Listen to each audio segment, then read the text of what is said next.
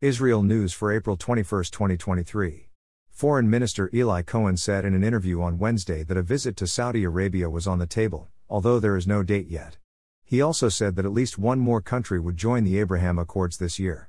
Earlier on Wednesday, Saudi Crown Prince Mohammed bin Salman met Palestinian Authority President Mahmoud Abbas in Jeddah.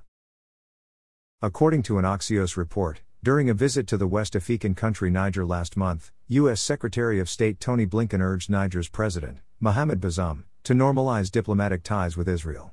Niger severed diplomatic ties with Israel during the Second Intifada in 2002. Prime Minister Netanyahu has chosen Likud MK Golan to the high profile post of Israel's consul general in New York. Former diplomats are not pleased with the choice.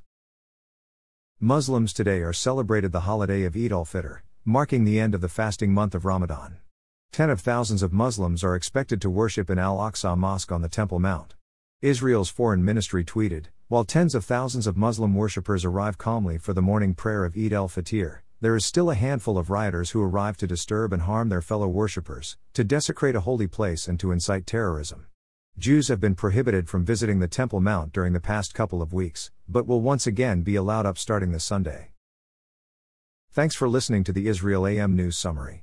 To receive the Israel AM News Summary directly in your inbox, subscribe at www.israelam.com.